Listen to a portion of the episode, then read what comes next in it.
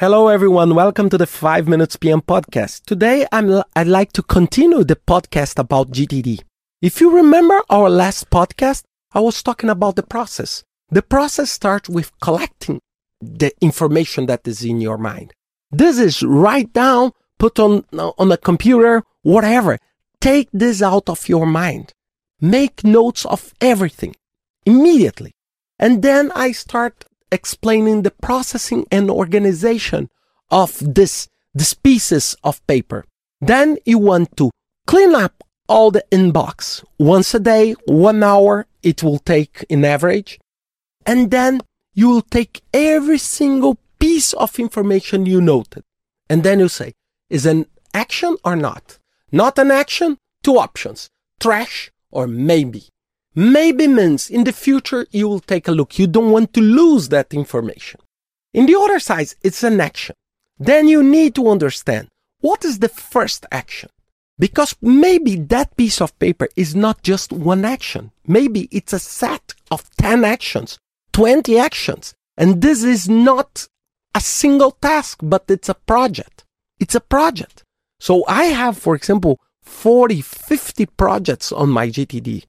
So you, you take the project and then you check the first action and say, is it less than two minutes? If it's less than two minutes, just do it now. Don't wait. It's more than two minutes, then you need to decide what to do. You have two options. First, delegate.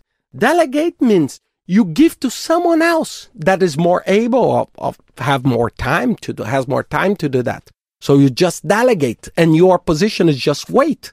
And then you put this into a context or a list called wait. Wait, and then you put there because your single task is just make sure that you do not forget to ask for the results. But in the other side, you say, no, I cannot delegate. Then I need to delay because I'm not able to do it now. And then if you have a time limit for that, then you put in your calendar.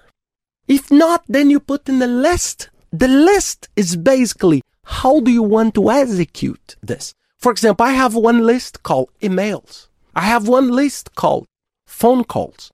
I have one list called street means everything that I need to do on the street when I'm driving, when I'm moving from one place to another. Things that I need to do in my Brazilian home. Things I need to do in my Danish home. Things I would like to do in the plane when I'm traveling. So look, you create your own lists. You don't need to follow my lists. You need to create your own lists. So just to give you, you an idea, today I have more than 630 tasks. So it's, it's a lot of things and I'm happy because I capture very well. The problem that I have is that I want to execute and when I'm processing the information, I want to do it. Do you know, I don't respect the two minute rule. And then I start doing, and then it, it becomes very stressful. And then the processing that takes one hour, it takes me half a day. So I need to polish myself to avoid doing this. So it's, it's very, very important that you make aware of this. After this processing, you come to the execution. And what is the execution? The execution is what you do in the remaining of your week. For example, I revise, I, I process every single morning.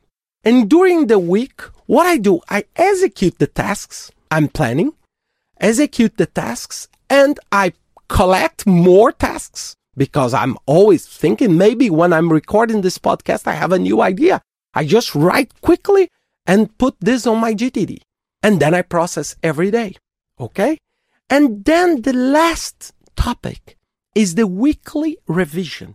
It's extremely important process.